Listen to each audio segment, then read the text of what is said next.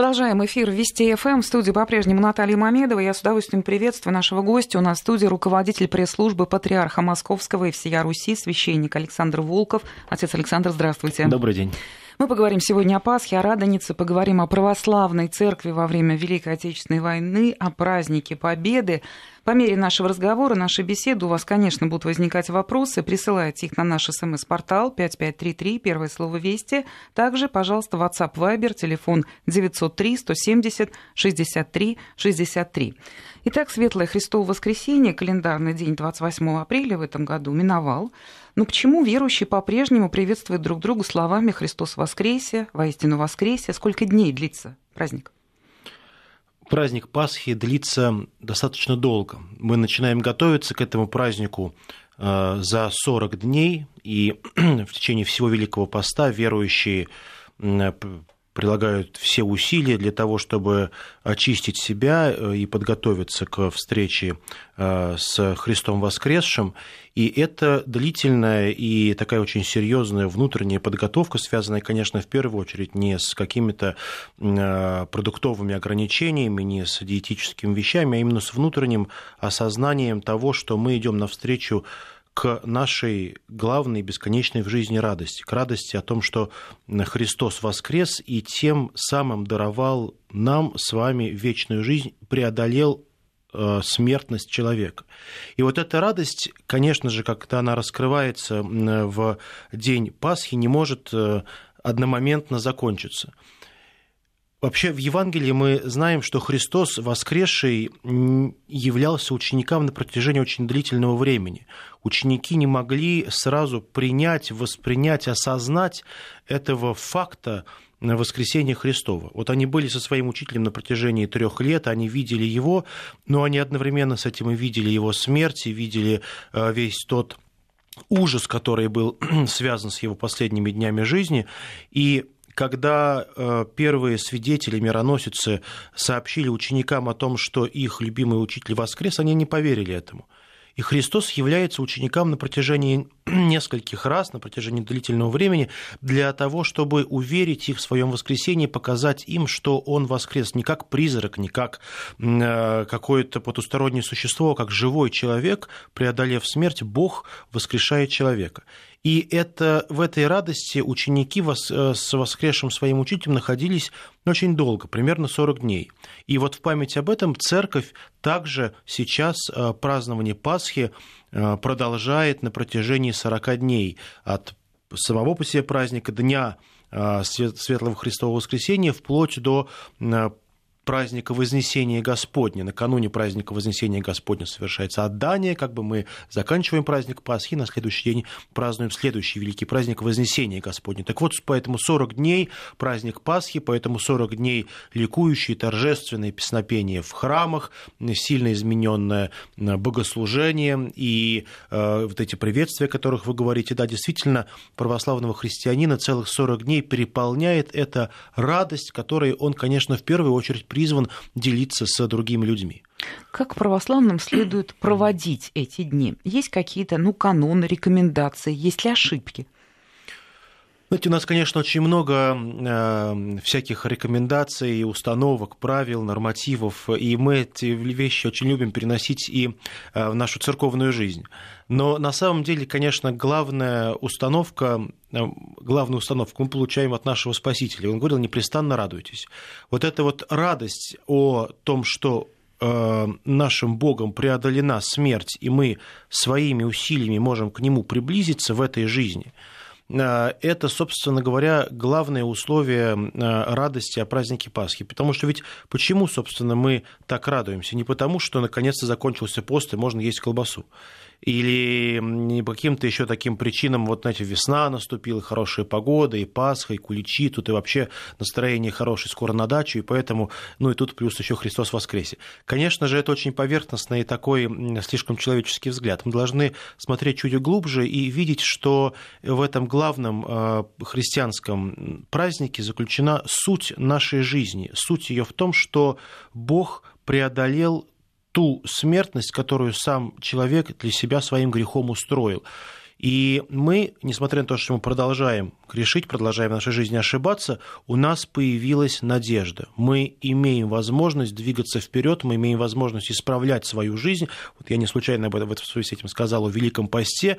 Мы каждый день имеем возможность не не просто стоптаться на месте, а двигаться вперед к Богу. Но это движение вперед, оно, конечно, всегда в христианстве э, связано не столько со своим личным состоянием, сколько с моим отношением к другому человеку. И это вот очень важная составляющая нашей э, веры и вообще христианской жизни. Мое отношение к другому, к человеку, который находится рядом. То есть наша вера заставляет нас не углубляться в себя и не, не только думать о том, какие у меня проблемы и сложности, а посмотреть на другого человека, как ему сложно, где ему плохо, где ему нужно помочь, проявить вот те лучшие качества, которые в нас, нас и делают людьми. И, собственно говоря, поэтому главные правила и установки в отношении празднования Пасхи – это делиться этой радостью с другим человеком. Но невозможно просто бегать по улицам и улыбаться всем, кричать «Христос воскресе!» и дергать друг друга за одежду правда же? Вот именно это возможность делиться реальной радостью, приносить добро другому человеку, и есть э, главное наполнение этого праздника. Истинный христианин – человек, который готов э, делиться собой, своим временем, своими средствами, своими усилиями, своей жизнью с другим человеком. И поэтому, конечно, эти 40 дней – это нам как раз такое особое э, время для того, чтобы мы могли этим всем заниматься, что, конечно, не отменяет того, что мы должны быть добрыми христианами на протяжении всей нашей жизни. Вот православная Пасха и католическая, вот в этом едины, если мы говорим о длительности праздника, о его сути, о его формальном наполнении, похоже? У нас множество э, таких внешних э, э, расхождений с Римо-католической церковью на протяжении более чем тысячи лет нашего разделения, конечно же, в силу разных традиций, западной, восточной, сложилось множество разных, ну, как бы сказать, практик. И что касается празднования Пасхи, то мы, празд... мы считаем, высчитываем а, день празднования Пасхи по-разному с нашими с католиками. Не буду сейчас углубляться в а, принцип счисления там, солнечного лунного календарей и других деталей. Они очень такие запутанные и идут из глубин веков. Но а, так или иначе у нас в этом смысле почти никогда празднование Пасхи не совпадает. Хотя бывает иногда, что и э, бывает в один день. Ну вот в этом году на, на, на неделю раньше католики праздновали Пасху. Э, православные э, христиане, восточные, восточные христиане празднуют э, Пасху, начинают праздновать Пасху, готовясь к ней в течение 40 дней Великого Поста. У католиков пост гораздо более короткий, фактически он отсутствует, он там буквально несколько дней перед самой Пасхой происходит. Ну вот, поэтому есть много такого рода внешних различий, но и мы, и католики, мы празднуем так или иначе Христа воскресшего, радуемся о нем, поэтому Поэтому здесь уже э, у каждого своя традиция, у каждой церкви своя духовная практика. У нас в гостях, я напомню, руководитель пресс-службы Патриарха Московского и всей Руси священник Александр Волков. Уже не раз церковь отмечала, что Пасха – это праздник, не время поминать своих умерших, родных, близких, и тем не менее на кладбищах в воскресенье пасхально людей много. Как привыкли еще в советское время в этот день навещать родные могилы. Так и делают до сих пор. Откуда это повелось? Вот я для начала спрошу об истоках. Ну, вообще надо сказать, что в церкви э, для человека, который живет э, именно постоянно церковной жизнью, все достаточно понятно, э, в хорошем смысле слова регламентировано. Время радоваться и время скорбеть, время думать о своих усопших, время думать о своих грехах, время радоваться празднику и в этот момент э, неуместно совершать заупокойные богослужения. Всему свое время, не потому что жалко помянуть усопших, а потому что церковь устанавливает определенное время для всего, понимая, что у нее для всего и для всех ее членов и живых и умерших найдется время для молитвы.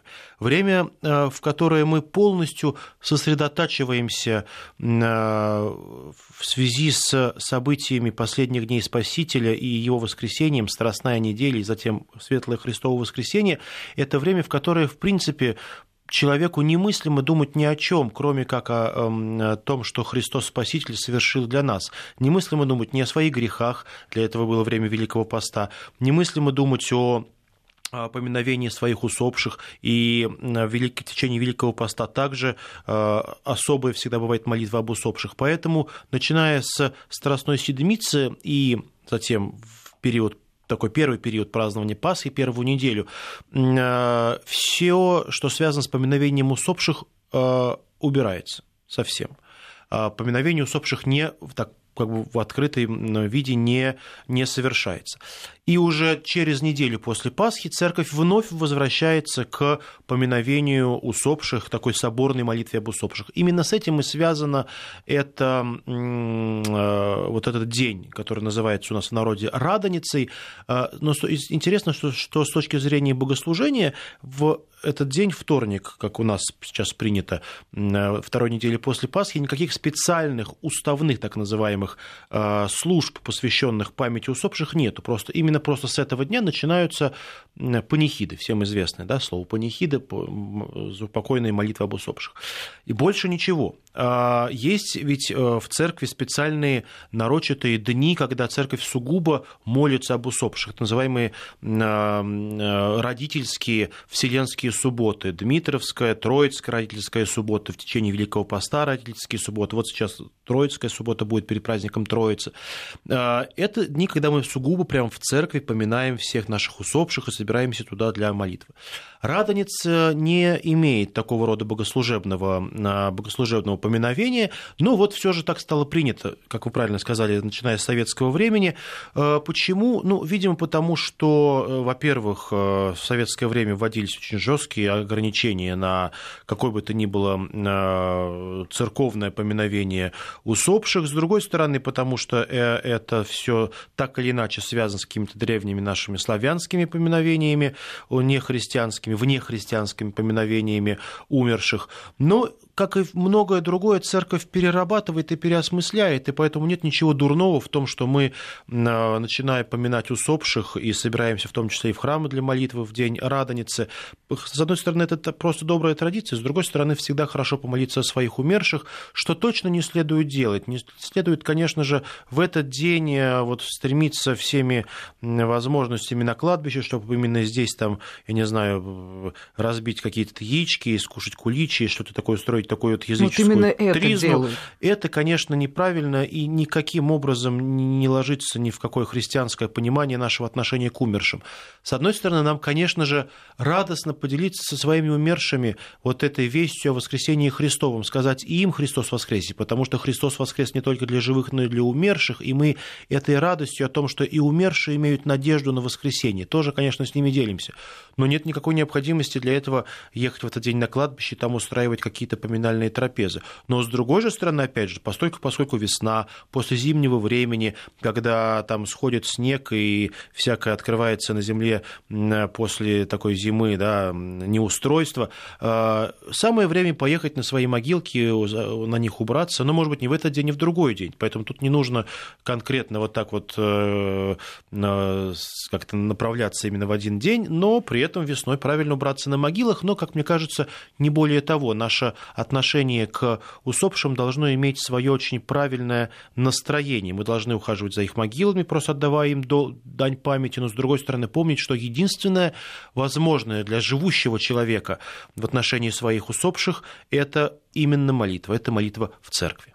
Вот я смотрю по справочным материалам в интернете, устав Радоницу вообще не упоминает. Да, Во-первых, так верно. ли это? Если Именно да, так. то это формальная какая-то вещь или это наполнено каким-то особым содержанием?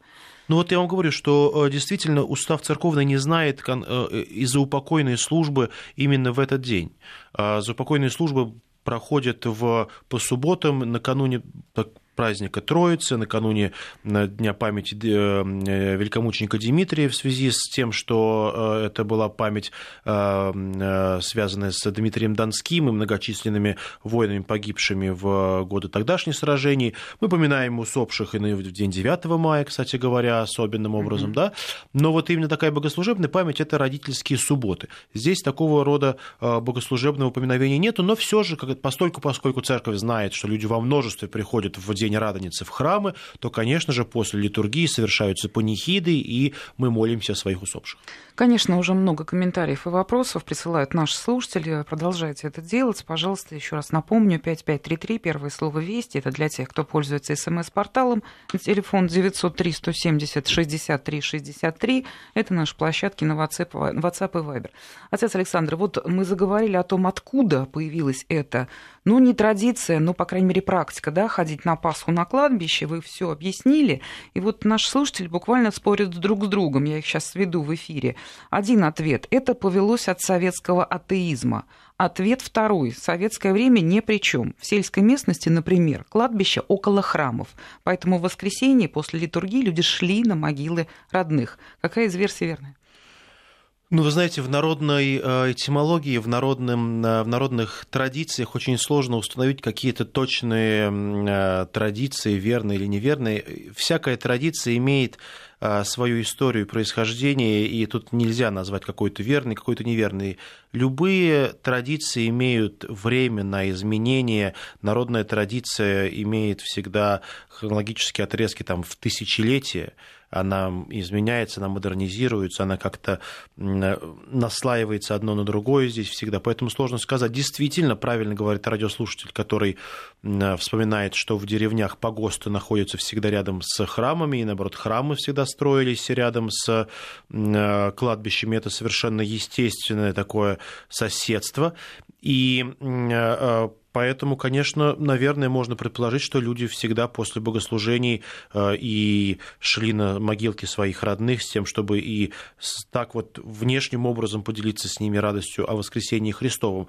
Но и, с другой стороны, действительно, это, э, этот обычай, эта традиция многократно усилилась именно в советское время но тоже по понятным, по совершенно объяснимым причинам. Поэтому и то, и то имеет право на существование. Мы еще поговорим об истории православной церкви, потому что мы сегодня проведем разговоры о том, какова была ее роль, каково было ее присутствие в годы Великой Отечественной войны. Советская история просто ну не то что замалчивала, не было этого вопроса в учебниках советской истории про войну. Но вначале ответы тоже вот э, люди волнуются, и, может быть, даже придется повториться, но вопрос я задам. Это грех ходить на Пасху на кладбище?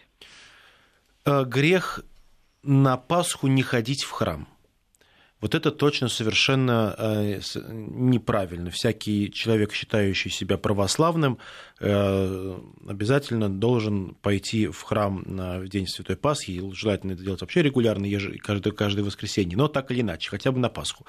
А, но если мы э, как-то путаем в жизни приоритеты и думаем, что нам на Пасху нужно поехать на кладбище, потом еще забежать, поставить свечку, поставить себе потом жирную галочку в своей жизни, что я вот за год все, что нужно сделать, сделал, и могу теперь жить дальше своей обычной жизнью, это неправильно. Поэтому всему повторю свое время. Греха, конечно, в этом нету, но стоит в своей жизни выстраивать правильные приоритеты. Как быть Сергею из Ростова пришел вопрос. Человек умирает в первую неделю после Пасхи. Как происходит по нему служба? Ведь, ведь в эту праздничную неделю нельзя проводить поминальную. Э, нет, конечно же, никаких такого рода э, вот, жестких прямо ограничений церковь не знает. Церковь это не э, какое-то такое законодательное учреждение, в котором все подчинено какой-то букве все подчинено любви в церкви. И, конечно же, когда человек умирает на Пасху или в первые дни Пасхи, на самом деле для церковного сознания, это может быть сложно понять э, какого, каким-то из наших радиослушателей, но это радость особенная. И больше того вам скажу, что люди, православные христиане, глубоко укорененные в вере, мечтают умереть на Пасху. Для них это особый дар Божий, как ни странно, потому что мы верим в то, что в эти дни не просто мы вспоминаем как-то исторически исторически некоторые события, но мистически в эти дни Христос, невидимо воскресший, находится с нами, и какая-то особая благодать действует и для того человека, который в эти дни умирает на Пасху. Поэтому Многие э, верят, что облегчаются и посмертные мучения, для посмертные э, мытарства для человека, умирающего в эти пасхальные дни. И это особая благодать Божия для человека. Не всякий человек удостаивается такой, такой радости. Но для этого нужно, понимаете, иметь такое внутреннее глубокое церковное сознание христианское. Но и что касается любого человека, который представляется в эти дни, для его родственников, конечно же, нужно понимать, что церковь совершает отпевание, но они совершаются по несколько несколько иному чину. Церковь не может не отдать последние, последнюю молитву умершему, и разумеется, что и в дни Светлой Седмицы также совершаются отпевания, просто понемногу, по, по, по, по, силе, по существенно измененному чинопоследованию, наполненному пасхальными, ликующими, торжественными, радостными песнопениями. Вот, поэтому, поэтому все тут вполне нормально. Ну, мы вот уже подходим, собственно, к следующей нашей теме. Она очень такая важная. Какой-то степени это уже и история православия. А, итак, вот Великая Отечественная война, если посмотреть школьные советские учебники, там вообще не присутствует церковь. Вот не было у нас православных людей. Конечно, это не так. Ну, давайте начнем этот разговор. Скоро будет выпуск новостей, мы прервемся. Ну, хотя бы сейчас какое-то такое вступление введение. Это ведь целая история, целый большой, да, вот какой-то такой раздел в истории церкви. Великая Отечественная война. Надо вообще начать с того, что и сама война началась э, в день особого, э, особой памяти в церкви 22 июня, когда вспоминаются все святые в земле русской просиявшие. А что самое важное, закончилась она в эти э, ликующие пасхальные дни. И тогда, 9 мая, день окончания войны, по-моему, был, пришелся на день Светлого Четверга, день четвертый день после Пасхи. И, конечно, это была такая Пасха победы, Пасха, которая как-то наполнилась совершенно новым смыслом. И наоборот, этот смысл победы для верующих людей тогда наполнился иным чем-то, потому что было совершенно очевидно, что Господь с нами, с нашим народом, с нашей армией. Э, и невозможно было бы, в принципе, как вот сейчас мы смотрим через 75-74 года да, на все то, что происходило, невозможно было бы даже себе представить и вообразить а, нашей победы без божественного вмешательства. И мы, церковь на этом всегда настаивает, на том, что нам нужно помнить о том, что одной только силой оружия невозможно было совершенно точно победить а, фашистскую заразу. Это было недостижимо, но все с помощью Божией, с верой русского народа стало возможно. Вот как раз пришло сообщение, вторят вам наши слушатели, на войне не было атеистов. И да, это глубокий верно. смысл. Новости потом продолжим.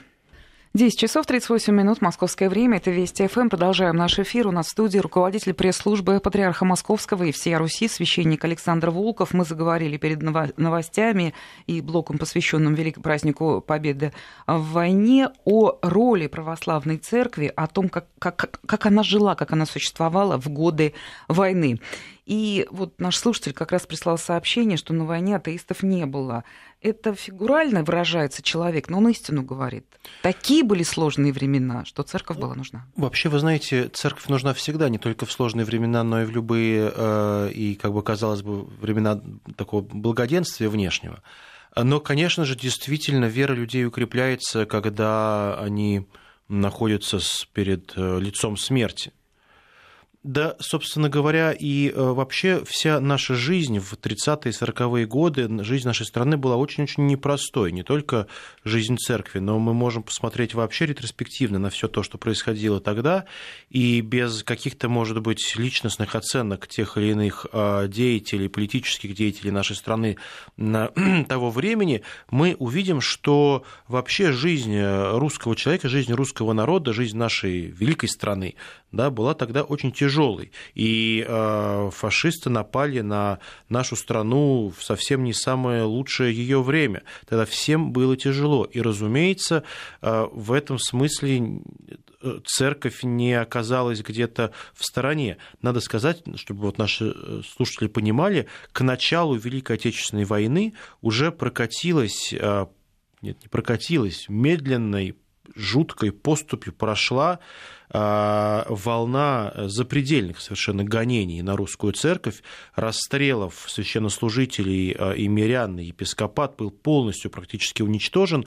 Можно так а, с внешней стороны сказать, что русская церковь была практически уничтожена, уж по крайней мере почти обезглавлена, потому что не было почти ни одного епископа на свободе, все находились в тюрьмах, лагерях и ссылках. И к 1941 году э, церковь вот пришла именно такой, э, э, слабой и внешне очень такой обездоленной и не имеющей каких-то возможностей. Но так, таково было на самом деле состояние, наверное, как мне кажется, и всего нашего общества тогда. Но несмотря на это, несмотря на то, что никакой даже близко поддержки со стороны государства тогда не было, и наоборот, были, это была пора гонений, и, видимо, просто уже когда э, внимание э, властей э, нашей страны переключилось как бы на внешнюю угрозу, э, вот после 37-38 годов гонений и расстрелов, ну, вот к 40 году стало немножко полегче. Но большая часть священнослужителей, повторю, было либо расстреляно, либо, либо находилась в ссылках.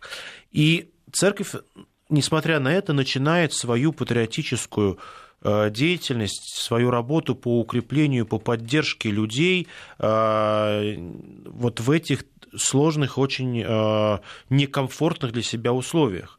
Эм, тогдашний местоблюститель Патриаршего престола митрополит Сергий обращается с воззванием к э, всем гражданам нашей страны, призывает их встать на э, защиту своей родины, и это действительно церковь называла эту войну священной войной, войной за, за русский народ, за русскую землю.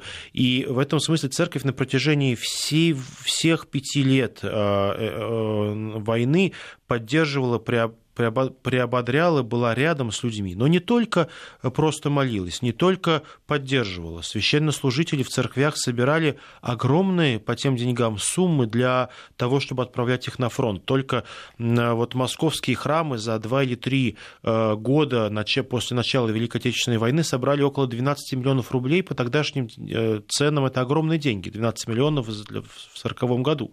Э, мы знаем, что собирались целые танковые Э, там какие-то э, там соединения на деньги церкви. Мы знаем, что э, самолеты покупались, мы знаем, что отправлялись другие, другие средства в армию. Э, совершенно геройски церковь была со своим народом в годы блокады Ленинграда, когда в храмах, и именно в храмах, и, наверное, пожалуй, только в храмах собирались люди, может быть, в последние дни своей жизни, и там же умирали, но и там же получали какую-то возможную помощь, и священники умирали вместе со своим народом. Ни один священник из блокадного Ленинграда не убежал и не, ни куда-то не нашел каких-то возможностей для того, чтобы спастись. Все они были со своим народом. И это на самом деле все э, говорит о том, что церковь в действительности в годы Великой Отечественной войны была со своим народом, а народ наш – Народ, который воевал за свою страну, который воевал, э, сыны которого были на, на, на фронте, они, народ наш был и тогда верующим.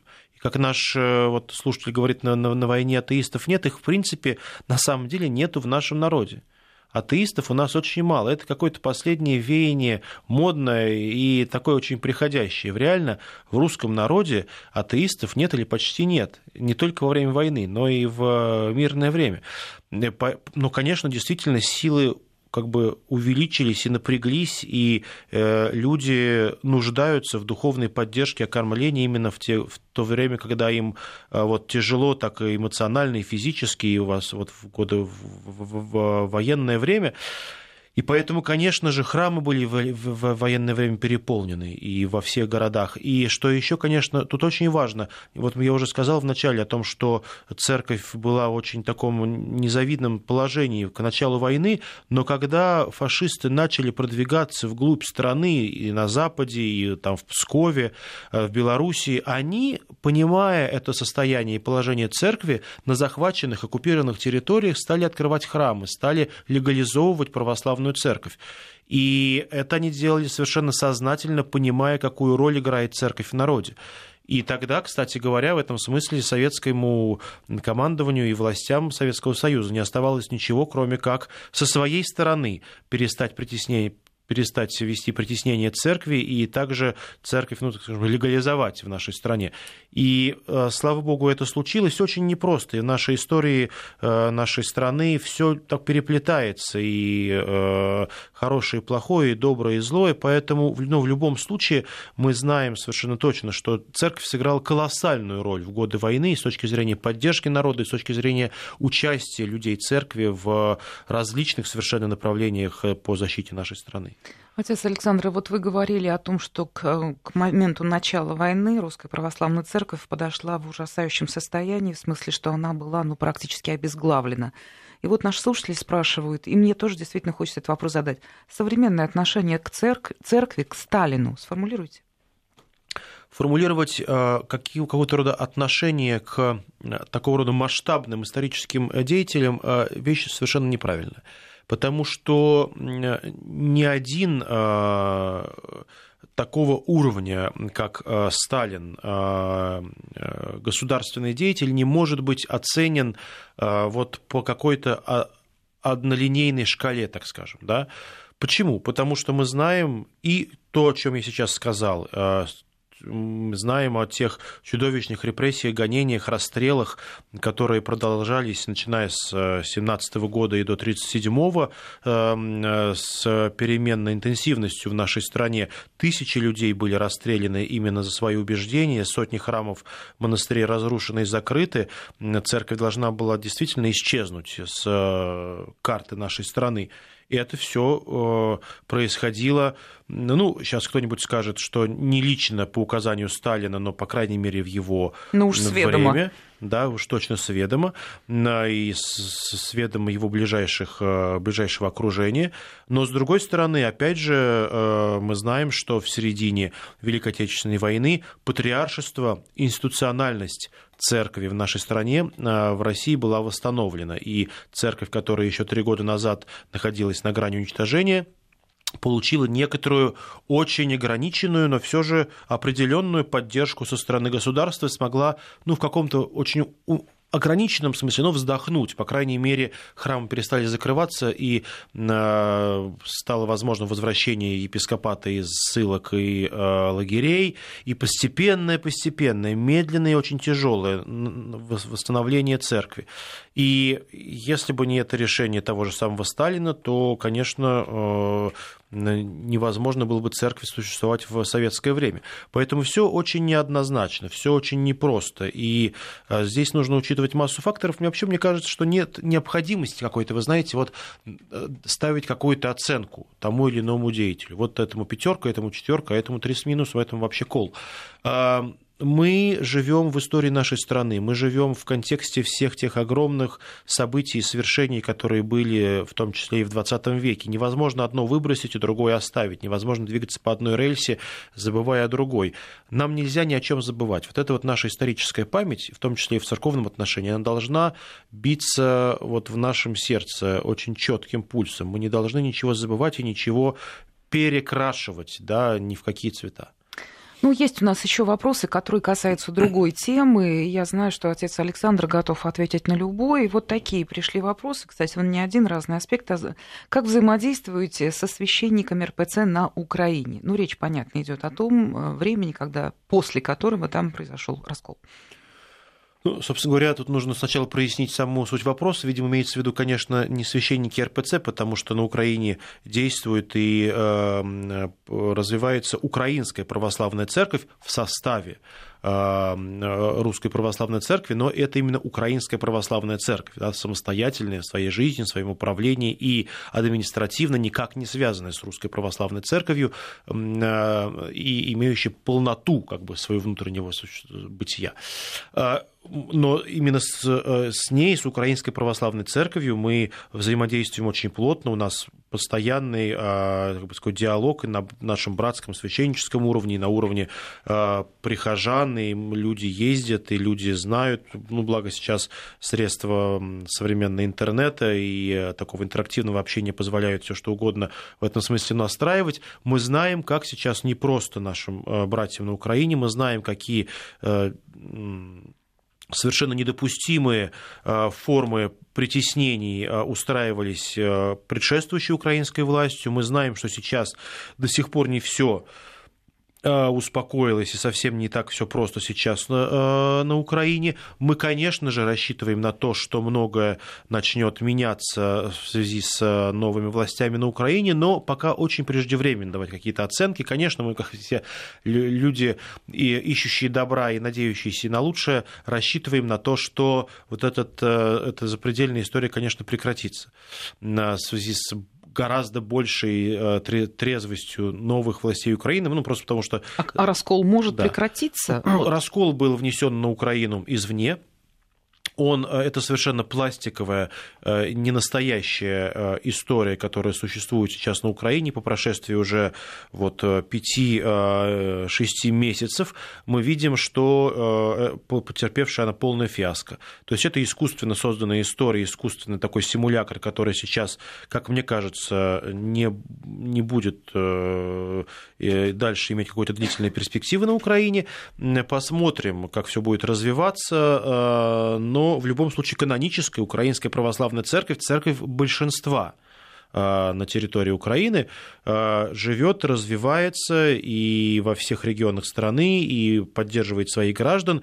Э, в этой церкви служат украинцы, граждане Украины и патриоты у своей страны.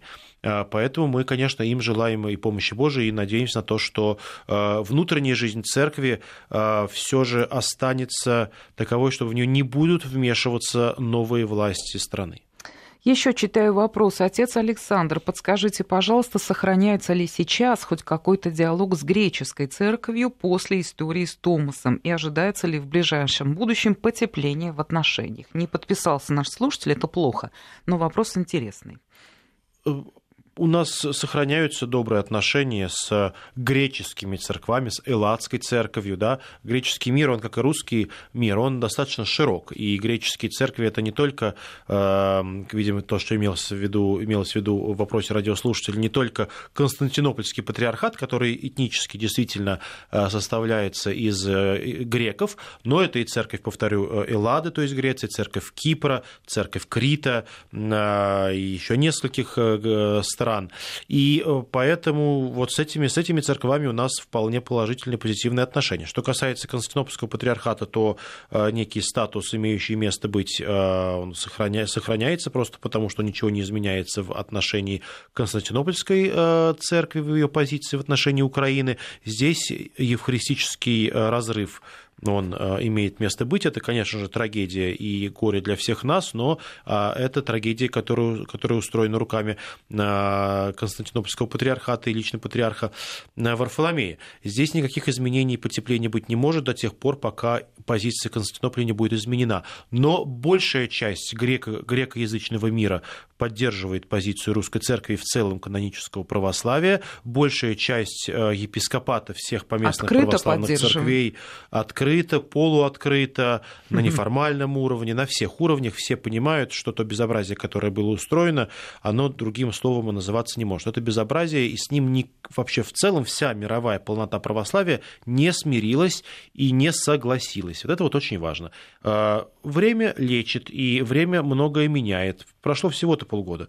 Церковь э, имеет тысячелетнюю историю. Да? Наберемся некоторого терпения, и я думаю, что совершенно точно на нашем веку э, многое поменяется и э, в лучшую сторону. А то, что вот тема раскола на Украине, Томаса и так далее, ну, как-то так исчезла сейчас из СМИ, из публичной сферы, это хороший знак? Ну, вы знаете, э, СМИ, публичная сфера, э, вообще медиа наши имеют такое, такие свои законы, в том числе такой, значит, закон усталости. Вот поговорите на какой-то теме один, два, три дня, неделю, ну максимум месяц, и она понятно, что ушла. Она не ушла из межцерковной повестки. Ну, она не ушла... поводов новых нет, да, ничего она не особенно ушла не происходит. из э, внутренней нашей церковной работы, никуда не делась. Просто, с одной стороны, интерес стало меньше, ну вроде ничего не происходит, о чем говорить, да?